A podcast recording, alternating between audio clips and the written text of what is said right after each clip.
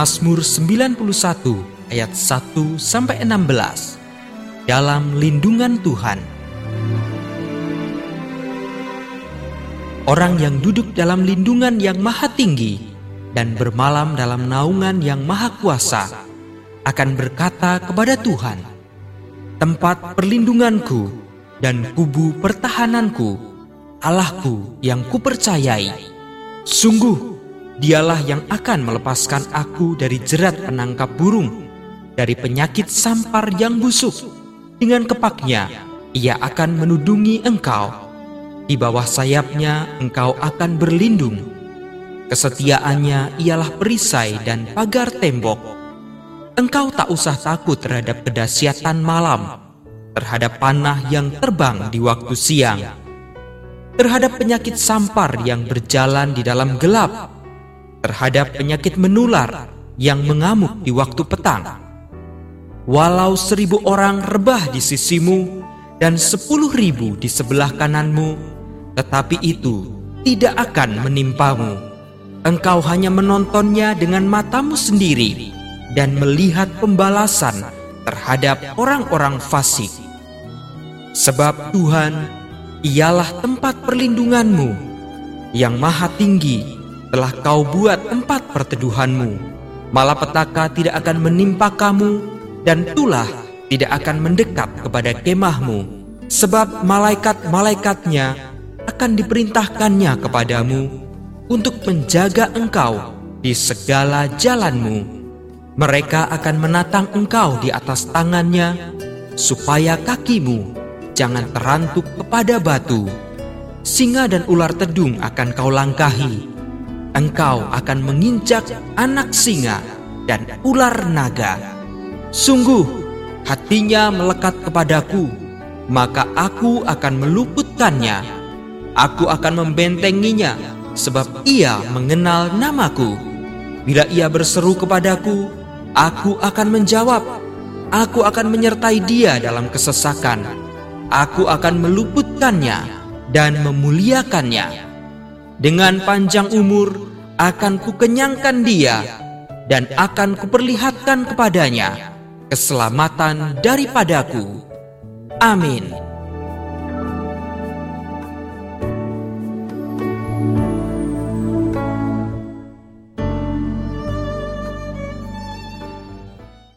Malam hari ini mari buka bersama saya Lukas 24. Sebuah kisah yang sungguh terjadi. True story. Yang mungkin dan saya percaya bisa menjadi pelan buat kita malam hari ini. Injil Lukas pasal 24 ayat 13 sampai dengan 35. Saudara, Emmaus Road, perjalanan ke Emmaus. Menurut sejarah gereja, salah satu dari kedua orang murid Tuhan Yesus ini adalah Cleopas. Dia bukan orang lain, karena menurut sejarah gereja dia adalah saudara dari Yusuf. Suami daripada Maria. Dan yang kasihan Tuhan, mereka sedang dalam keadaan sedih. Sebab saya bayangkan keadaan mereka seperti pengikut George Bush yang baru kalah kampanye, saudaraku. Mereka gulung tikar dan mereka pulang ke kampungnya masing-masing. Mereka bilang, wah perjalanan mengikut Yesus sudah finish. Sudah tidak ada lagi apa gunanya seorang pemimpin yang mati? Saudaraku, apa gunanya seorang pemimpin yang mati? Coba saudara jawab. Memang tidak ada gunanya bukan? Biarpun dia seorang yang hebat, biarpun dia seorang yang luar biasa, tapi seorang pemimpin yang mati tidak ada gunanya. Padahal mereka sedang mendengar kabar yang luar biasa itu bahwa Yesus bangkit. Tetapi mereka katakan, oh itu perempuan-perempuan bodoh. Perempuan-perempuan itu terlalu emosi. Saya heran sekali, saya melihat bagaimana Tuhan memakai wanita-wanita, saudaraku, untuk merendahkan hati saya yang sombong. Saya ini seorang male chauvinist. Pokoknya laki-laki paling hebat. Wanita warga negara kelas 3. Itu pendapat saya dulu. Tapi sekarang sudah bertobat. Saya melihat banyak wanita dipakai oleh Tuhan luar biasa. Tapi rupanya mereka ini seperti saya, saudaraku. Jadi mereka katakan, ah wanita-wanita itu terlalu emosi. Mungkin mereka bangunnya terlalu pagi, mungkin mereka terlalu sedih. Mereka cuma kelihatan bayangan saja. Lalu mereka sedih, mereka kembali ke Emmaus. Mereka dalam perjalanan meninggalkan Tuhan Yesus. Mereka dalam perjalanan yaitu meninggalkan saudaraku pelayanan. Tapi puji Tuhan ya di Indonesia semuanya berapi-api untuk melayani Tuhan. Amin. Saudaraku saya selidiki ada beberapa pengajaran yang aneh. Yang berkata begini, kalau engkau iring Tuhan Yesus, kamu akan tidak mengalami kesulitan apa pun. You will be trouble free. Engkau tidak akan mengalami apa pun. Engkau tidak akan mengalami kesulitan apa pun. Pintu semua akan terbuka bagi engkau. Engkau tidak akan mengalami yaitu uh, kesulitan-kesulitan.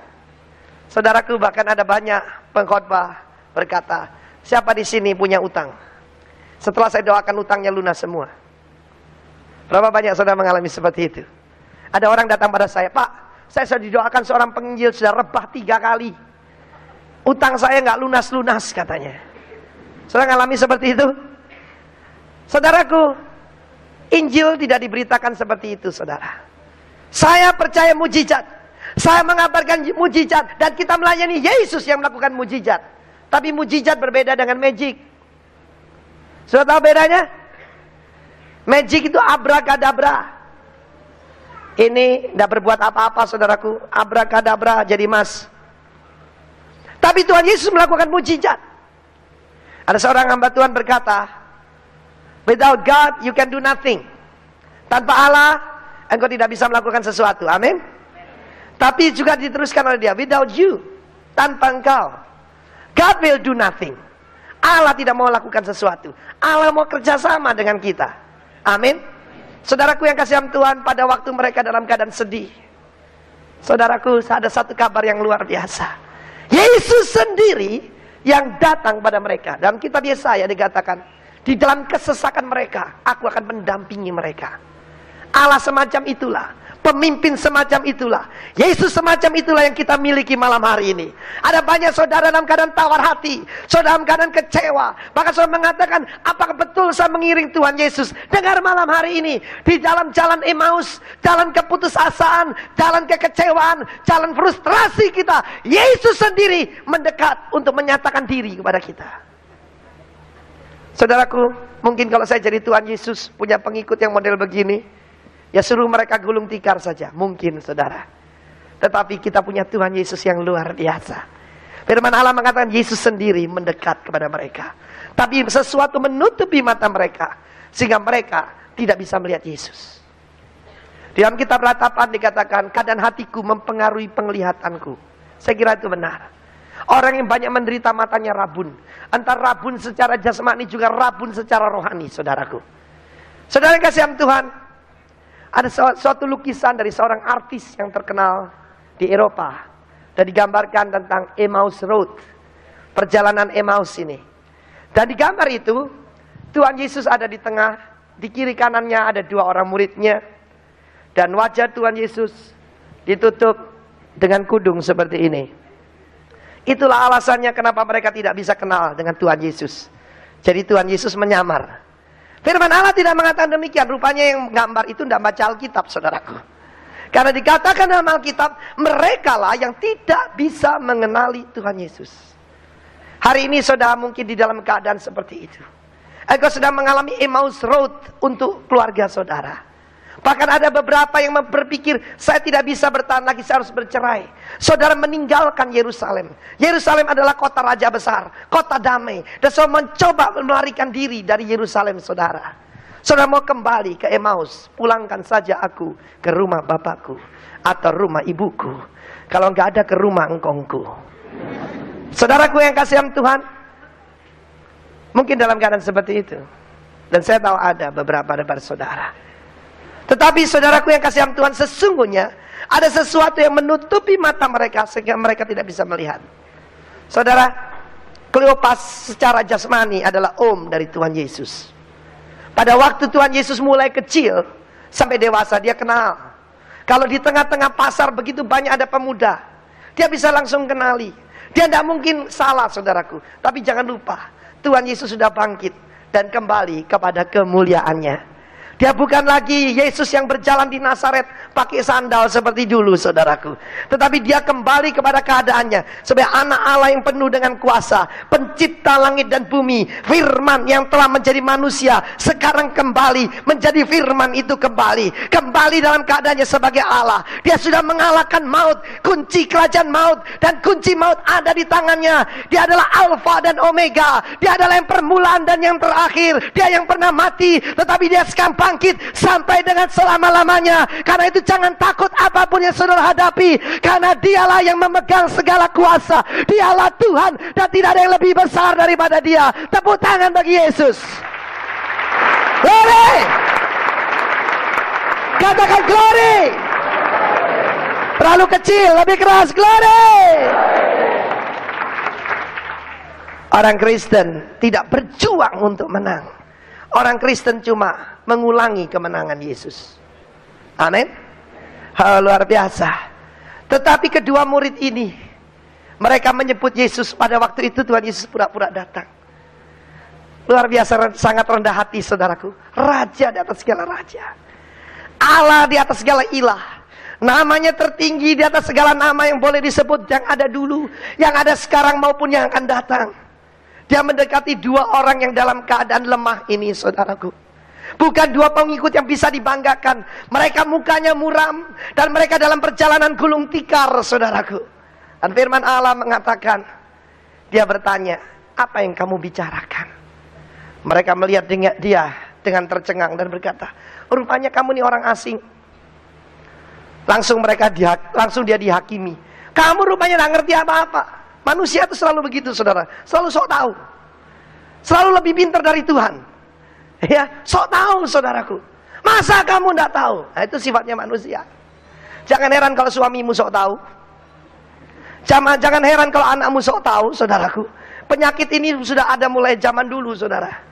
Dan firman Allah mengatakan dengan jelas. Pada saat itu mereka mulai bercerita.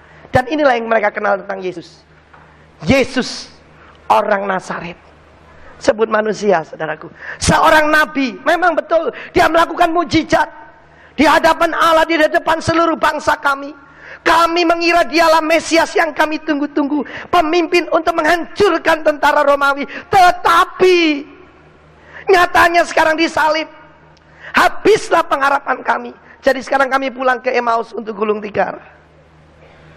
Saudaraku, informasi yang salah membuat orang jadi kecewa. Betul? Betul nggak saudaraku? Tuhan Yesus mengatakan dengan jelas, kerajaanku bukan dari dunia ini. My kingdom is not of this world. Dia katakan kerajaanku bukan dari dunia ini. Dia bukan menghancurkan pada kedatangan yang pertama tidak melawan dengan pedang. Nanti kedatangannya yang kedua saudaraku. Dia akan datang dengan pedang yang keluar dari mulutnya. Dan apa yang terjadi? Antikris, nabi palsu dan semua tentara mereka. Firman Allah mengatakan dia akan menghancurkan mereka dengan hembusan nafasnya. Tidak usah angkat jari saudara, disebul aja. Leleh semua saudara. Amin. Yesus seperti itulah yang saudara dan saya punya. Tapi waktu datangnya pertama saudaraku dia datang sebagai anak domba yang disembelih buat saudara dan saya. Kedatangan yang kedua dia datang sebagai the lion of Judah. Saudaraku pada waktu itu mereka sedang berjalan tujuh mil jauhnya. Orang sedih tidak bisa jalan cepat, saudara. Ada yang mengira perjalanannya 6 sampai 10 jam. Mereka jalan santai sekali. Pelan-pelan. 6 sampai 10 jam. Dan dalam waktu itu saudara, Tuhan Yesus yang menciptakan matahari, yang menaruh bintang-bintang cukup dengan perkataan, dia buang waktu untuk mereka dan diterangkan mulai dari kitab Musa. Dari sampai kitab Daniel Yesaya tentang dirinya. Bahwa dia harus menderita terlebih dahulu. Barulah dia akan dipermuliakan. Dia ceritakan di dalam kitab kejadian dialah benih wanita yang dijanjikan oleh Allah. Di dalam kitab keluaran dia ceritakan bahwa dia adalah anak domba paskah yang disembeli yang membuat bangsa Israel selamat daripada destroyer, daripada malaikat maut yang menghancurkan seluruh Mesir. Saudaraku, dia membuka mata mereka. Dia ceritakan seperti dirinya. Dia katakan pada waktu Nabi Daniel, Itulah Mesias di dalam diri Yesus Kristus yang berjalan bersama mereka. Sadrak Mesak Abednego dilemparkan ke dalam lautan api. Pada waktu di luar lautan api, di luar daripada kerangkeng berapi itu saudara, mereka jumlahnya cuma tiga. Tetapi pada waktu dilemparkan, jumlah mereka menjadi empat. Saudara dengar ini, kalau kita di dalam penderitaan, Yesus menyertai kita. Amin, saudaraku. Dia tidak berjanji bahwa kita akan dilepaskan dari aniaya. Dia tidak berjanji bahwa kita tidak akan mengalami kesulitan. Tetapi dia berjanji bahwa bahwa dia akan menyertai kita. Kita akan melalui api dan tidak akan terbakar. Kita akan melalui sungai tetapi tidak akan hanyut. Inilah janjinya. Di luar tiga, tapi di dalam empat. Dan api jadi full AC, saudaraku. Lebih dingin daripada di luar. Bahkan rambut mereka tidak ada yang terbakar. Pakaian mereka tidak ada yang terbakar. Dipanaskan tujuh kali saudaraku. Mereka tidak mau tunjuk tunduk menyembah kepada Nebukadnezar. Orang Kristen yang tidak mau tunduk menyembah kepada ilah zaman ini akan disertai Tuhan ke mana pun kau pergi. Saudara yang kasihan Tuhan, dia membuka mata mereka. Yang dilihat oleh Nabi Yesaya di atas tahta yang tinggi dan menjulang. Yang disebut the Holy One of Israel. Yang maha kudus dari Israel. Allah yang ujung jubahnya memenuhi bait Allah. Itulah dia sendiri.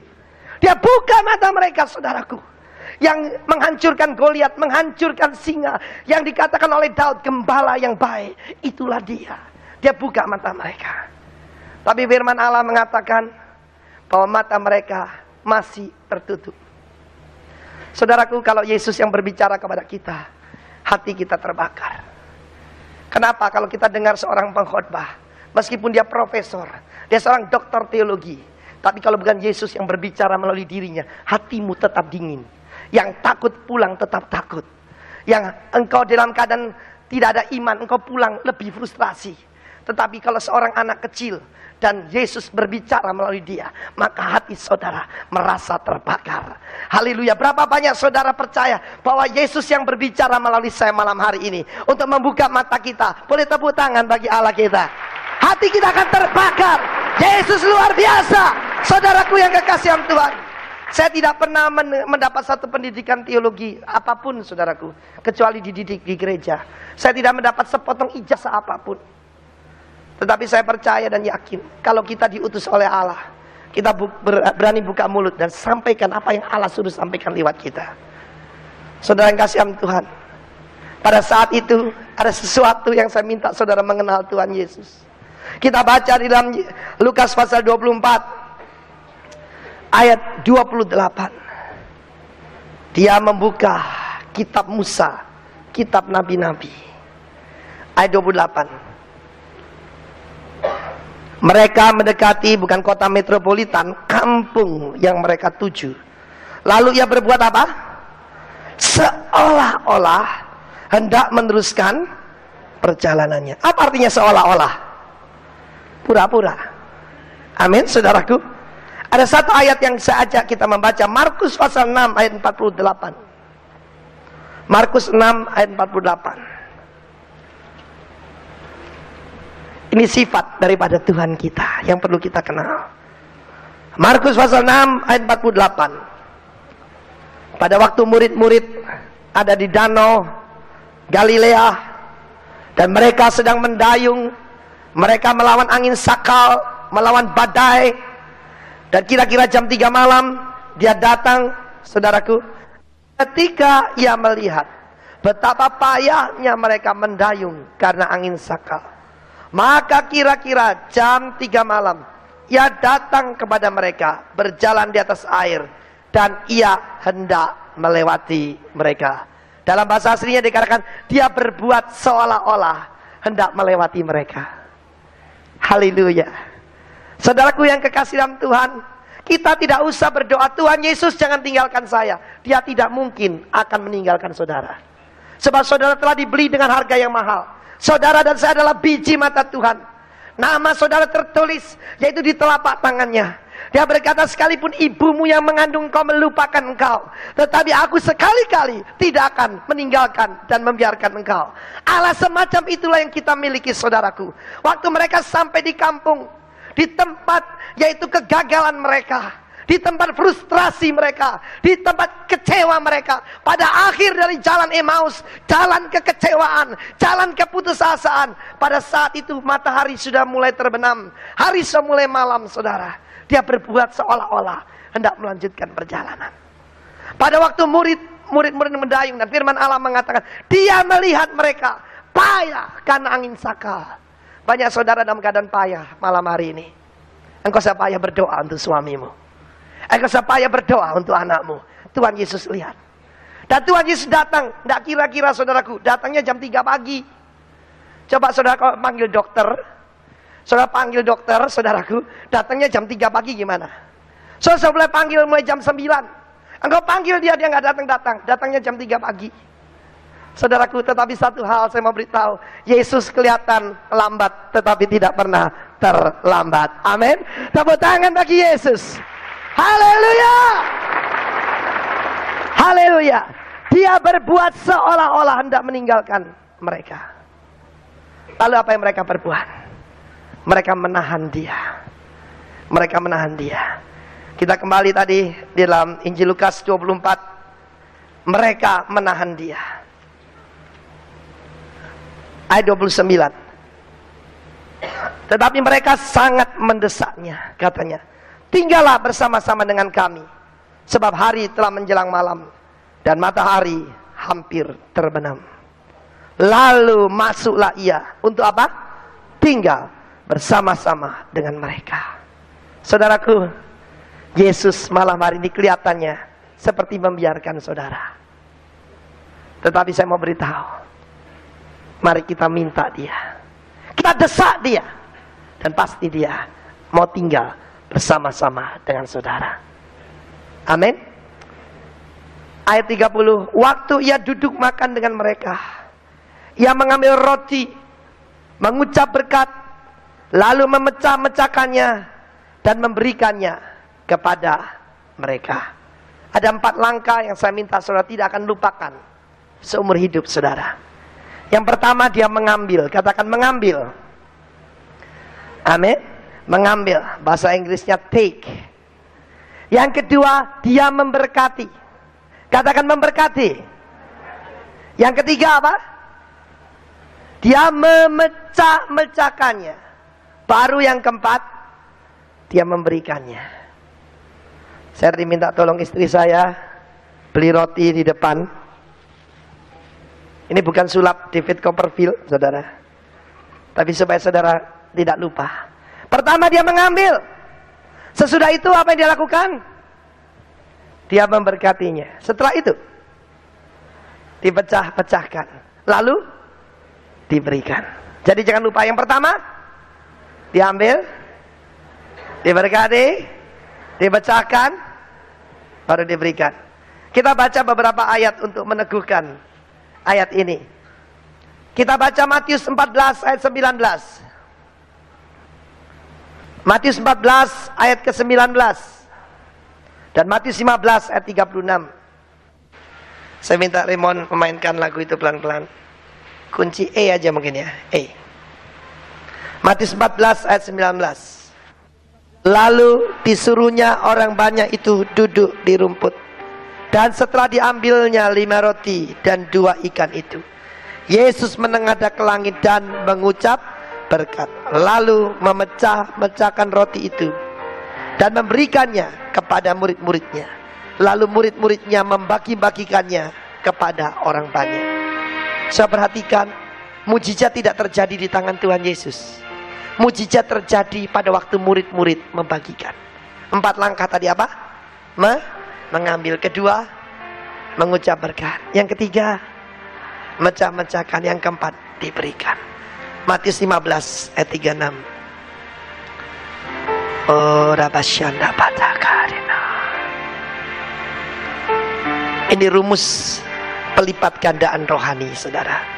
Ayat 36, 1, 2, 3.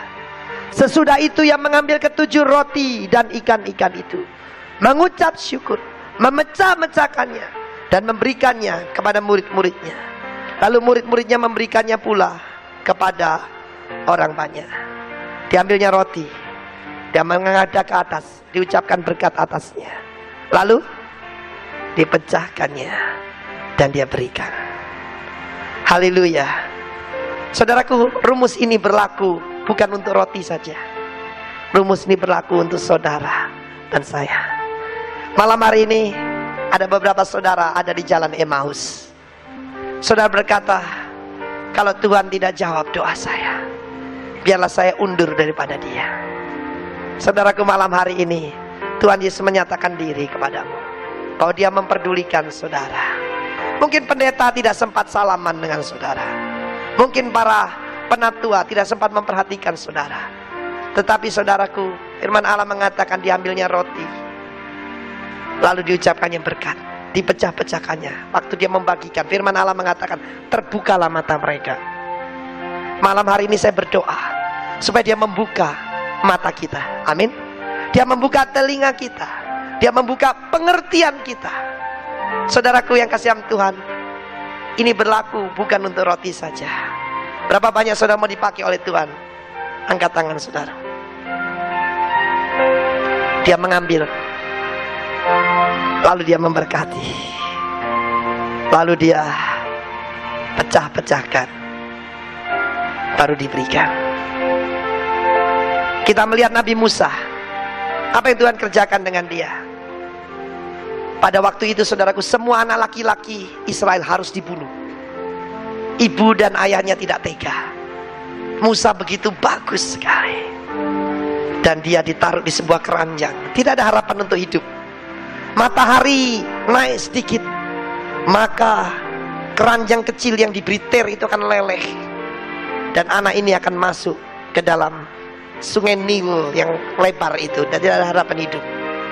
Tetapi firman Allah mengatakan tidak kebetulan. Di situ ada putri raja Mesir. Putri dari Firaun melihat ada anak yang sangat bagus di sebuah keranjang. Diambilnya. Musa berasal dari bahasa Ibrani Mose. Artinya drown out from water. Dan setelah itu apakah Musa diberkati? Berapa banyak saudara mengatakan Musa diberkati? Dia tidak ditaruh di panti asuhan saudaraku. Dia ditaruh di istana daripada negara adi kuasa zaman itu. Dia diangkat anak oleh putri Firaun. Dia disekolahkan di sekolah yang terbaik. Dia makan makanan yang terbaik. Dia mendapat pendidikan. Dan dia kenal dalam sejarah. Dia mendirikan dua buah kota. Kota Ramses dan kota Thebes. Dan juga pertempuran Mesir melawan Ethiopia yang mengalami kemenangan besar dipimpin oleh Jenderal Mose. Tahukah saudara? Saudara percaya bahwa dia diberkati? Apa setelah itu dia bisa dipakai oleh Allah? Tidak bisa, saudaraku. Pada waktu dia menemukan bahwa dia adalah orang Ibrani, keturunan Abraham, Ishak dan Yakub.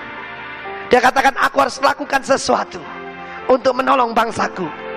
Ada dua orang pada saat itu saudaraku, sebelumnya ada seorang Israel disiksa oleh seorang mandor Mesir.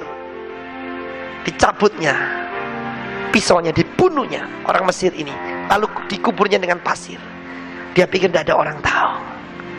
Lalu ada dua orang Israel berkelahi. Dia mencoba untuk jadi hamba Tuhan. Mendamaikan mereka. Dan kedua orang itu melihat dia dengan sinis. Kamu apa kami juga mau dibunuh seperti orang Mesir yang kamu kubur kemarin dalam pasir? Musa yang gagah itu melarikan diri, saudaraku. Kenapa? Dia baru diambil.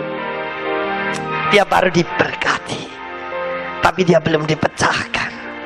Sehingga dia belum bisa diberikan kepada bangsa Israel dan kepada dunia ini. Dia lari. Ke mana? Padang gurun Midian. Selama 40 tahun dia dipecahkan. Saudaraku, Musa jenderal, arsitek menjadi apa?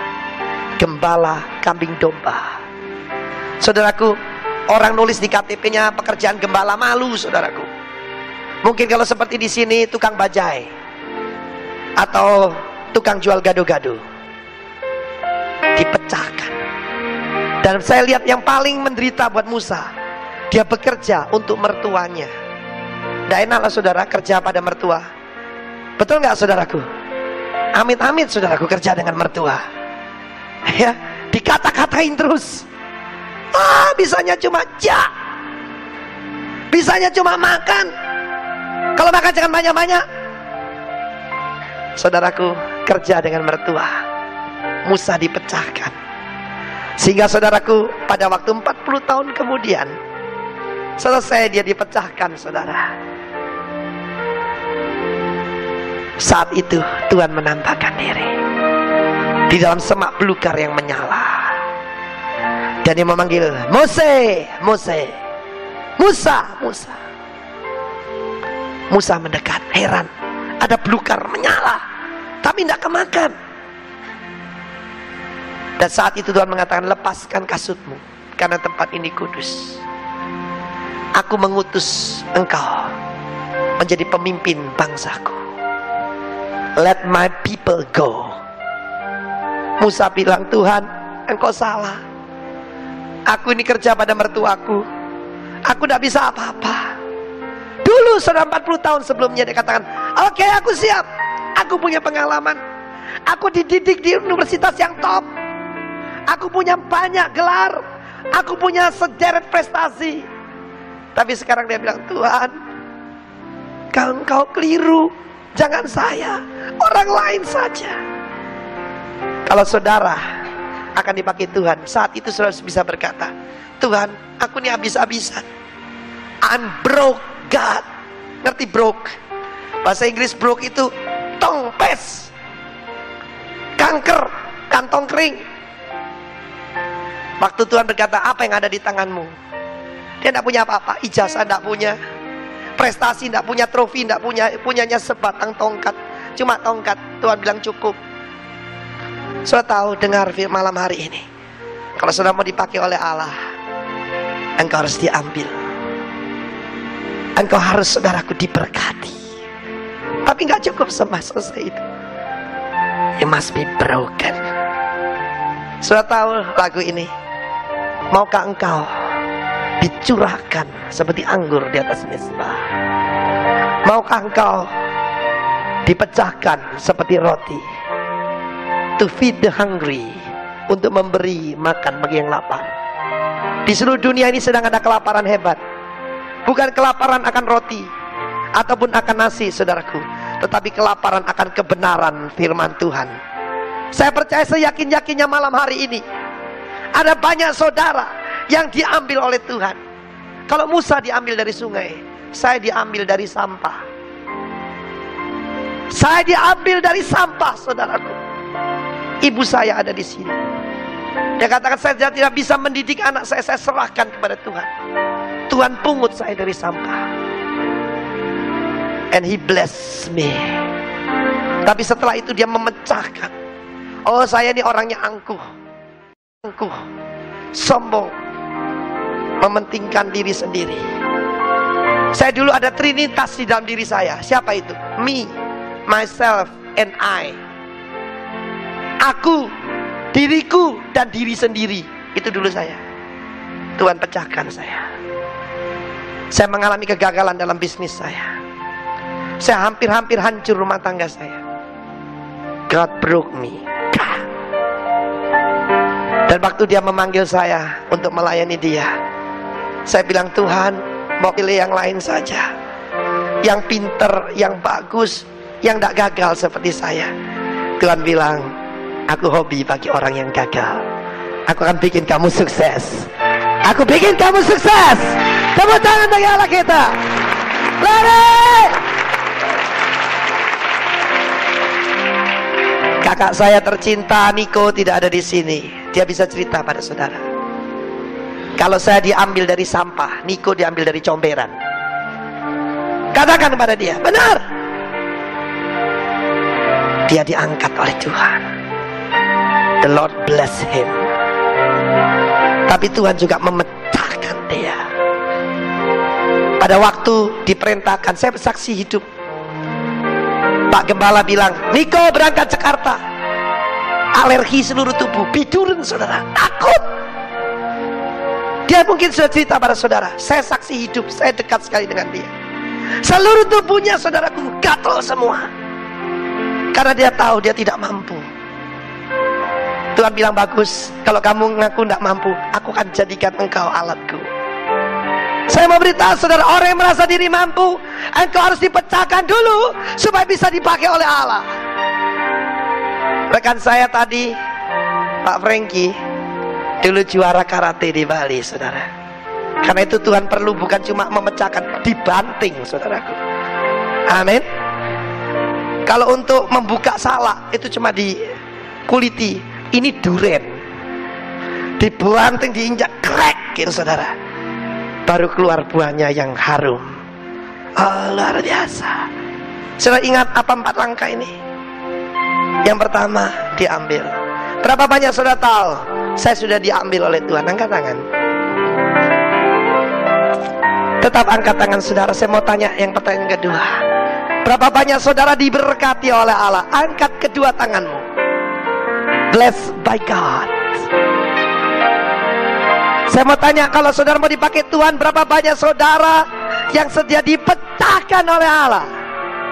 Hmm, turun tangannya. Turun tangannya saudaraku. Saya dengar. Berapa banyak anak muda datang pada saya, Pak Riwin, aku ingin dipakai oleh Tuhan.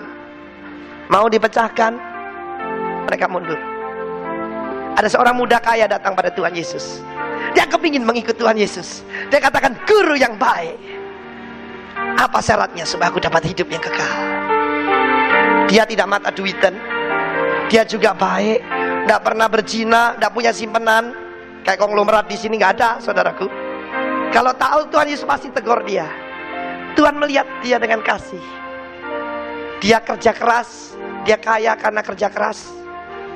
Lalu Tuhan bilang, jual segala milikmu, berikan kepada orang miskin, dan jangan takut, engkau akan dapat harta di surga dan ikutlah aku. Orang ini kaget. Oh kalau aku jual semua berarti aku pakai t-shirt nggak bisa pakai jas lagi. Segala predikannya hilang. Saudara kita lihat berapa banyak orang mengejar predikat. Firman Allah mengatakan Jesus make of himself no reputation Yesus membuat dirinya tanpa reputasi. Allah yang punya gelar itu ribuan jutaan nama saudaraku. Dia lepaskan semuanya menjadi manusia. Apakah Yesus diambil? Dia diambil dari surga. Right? Apakah Yesus diberkati? Dia sangat diberkati. Ke mana pun dia pergi, orang buta dia jamah, celik. Orang mati dia pegang, dia cuma berkata, Lazarus bangkit, bangkit. Anak muda dinain, cuma disenggol saja. Itu tandunya, dia hidup kembali. Kalau ada orang lapar, dia pegang roti, roti lima, bisa jadi puluhan ribu. Apakah Yesus diberkati? Apakah dia dipecahkan? Dia dipecahkan. Ada seorang pengkhotbah mengatakan dia dicambuk 39 kali. Benar kalau yang mencambuk orang Yahudi 39 kali. Tapi yang mencambuk dia adalah orang Romawi. Orang Romawi tidak pakai ngitung, saudara. Seluruh tubuhnya hancur. Dengan cambuk sembilan ekor. Yang ujungnya itu timah yang lancip dipukul. Setiap kali dipukul, dagingnya ditarik. Tidak berbentuk manusia lagi. Tentara-tentara Romawi mempermainkan dia ditempelengi, diludahi oleh jago-jago perang. Dipermainkan, diberi mahkota duri. Apakah Yesus dipecahkan? Ya dipecahkan. Tetapi saudaraku, apakah dia diberikan? Berapa banyak saudara sudah menerima Tuhan Yesus dalam hati saudara? Wave your hands, angkat, lambaikan tangan saudara. Glory Jesus. Malam hari ini, Tuhan ada satu permintaan kepada saudara. Kembali dari Emmaus. Kembali ke Yerusalem. Hadapi permasalahanmu. Hadapi tantanganmu. Engkau tidak sendiri. Yesus menyertai engkau. Bahkan dia tidak akan meninggalkan saudara. Dia tinggal di dalam saudara. Saudara pada malam hari ini ada beberapa banyak saudara. Engkau sering dipanggil oleh Tuhan. This is the time Tuhan mengingat janji yang pernah kau ucapkan. Setiap kali tangan Tuhan terulur untuk memecahkan kau, kau lari. Tema malam hari ini, jangan undur lagi. Seperti apa yang saya lakukan, sudah saya bertekuk lutut. Kenapa? Kleopas tidak bisa melihat Yesus. Dia panggil Yesus sebagai nabi, pembuat mujizat, orang Nazaret. Pada waktu Yudas Iskariot mengkhianati Yesus, saya perhatikan. Dia mendekati Yesus. Dia kata Shalom Rabi. Salam Rabi. Rabi itu apa? Guru. Dia tidak panggil Shalom Tuhan. Dia panggil Shalom Rabi. Kalau saudara cuma mau belajar bisnis pada Yesus, mau belajar pelayanan pada Yesus, satu kali kita bisa jual Yesus seperti Yudas. Tetapi berbeda dengan Petrus. Petrus panggil dia Kurios. Tuhan, engkau lah yang memiliki saya. Dia bersedia dipecahkan. Dan Tuhan memberkati dia. Ada seorang yang paling benci orang Kristen. Dia seorang antikrist. Namanya Saulus dari Tarsus. Satu hari dalam satu perjalanan. Bukan ke Emmaus, ke Damaskus. Damaskus Road. Dan di tengah jalan Tuhan menyatakan diri pada dia. Ada sinar yang terang dan ada suara. Saulus, Saulus, mengapa engkau menganiaya aku? Dia terjatuh, matanya buta. Dan dia tanya, siapakah engkau Tuhan? Akulah Yesus yang engkau aniaya itu. Apa yang engkau mau aku lakukan? Bangkitlah dan pergilah masuk ke kota Damsik. Aku akan mengutus seorang anak muda, muridku bernama Ananias. Saulus dari Tarsus diambil. Dan saat itu Tuhan mengirim Ananias. Ananias datang. Dan pembunuh orang Kristen dipanggilnya begini. Saudaraku Saulus. How wonderful saudaraku. Saudaraku Saulus. Tuhan Yesus menampakkan diri kepadaku. Menyuruh aku bertemu dengan engkau. Dia tumpangkan tangan. Dan matanya yang buta itu saudaraku. Seperti ada selaput gugur dari matanya. Dia melihat kembali dosanya diampuni. Seorang pembunuh. Dia menangkapi orang-orang Kristen dan dia pikir ini dia berbuat bakti bagi Allah. Dimasukkan dalam penjara, menyesal, menyiksa mereka supaya menyangkal Yesus. Terhadap orang semacam ini, Tuhan Yesus mendekati dia. Damascus Road. Dan apa yang terjadi? Tuhan memberkati dia. Tapi apakah dia bisa dipakai oleh Tuhan?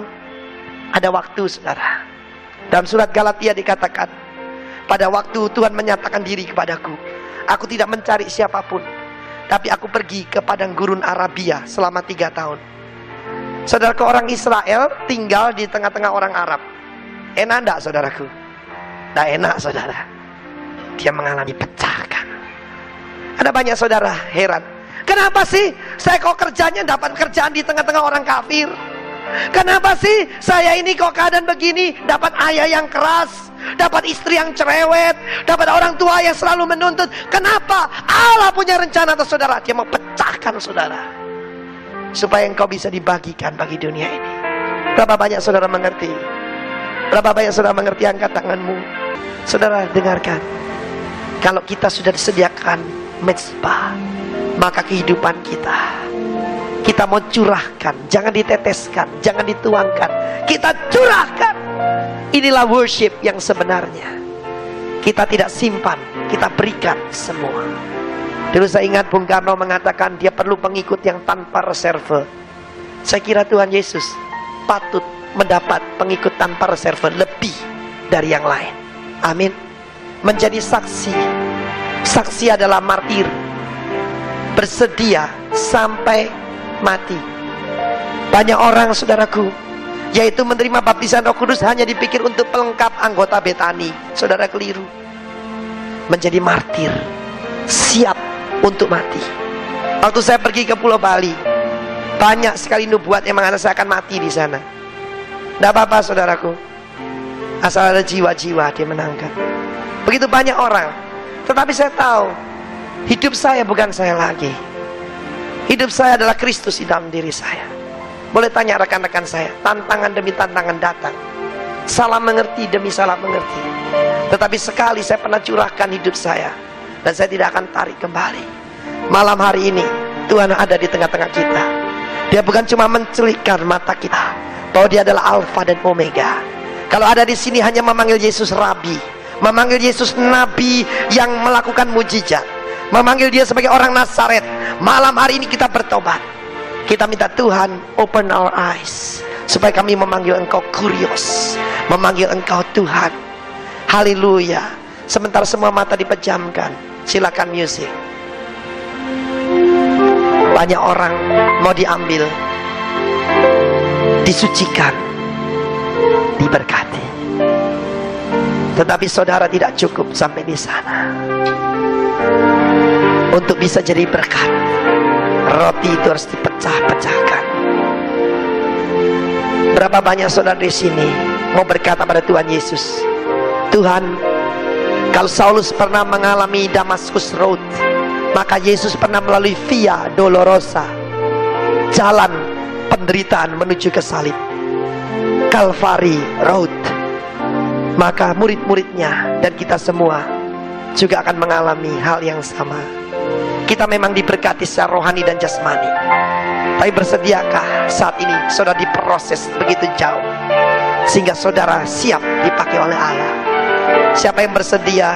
Semua mata dipejamkan. Saya minta This is very secret moment Waktu yang kudus Jangan ada yang menoleh ke kiri ke kanan Izinkan saya saja membuka mata Termasuk para singer pejamkan mata saudara Silakan kalau ada saudara berkata Tuhan aku mau engkau pecahkan untuk engkau pakai Saya lihat banyak tangan sudah diangkat. Silakan angkat tangan di hadapan Allah. Saudara tidak berjanji kepada manusia. You promise to God Almighty. Saya undang saudara Untuk berdiri di tempat saudara. Mulai angkat tanganmu. And worship the Lord. Haleluya Angkat tangan saudara sembah. Hiara basi karamu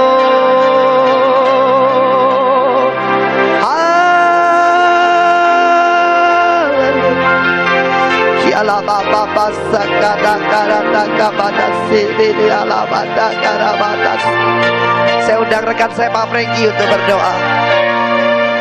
Pak Franky pimpin dalam doa. Shidada balaba padas Saudara berdoa sendiri Angkat suaramu. Engkau tidak berjanji kepada manusia Engkau berjanji kepada Allah. Haleluya.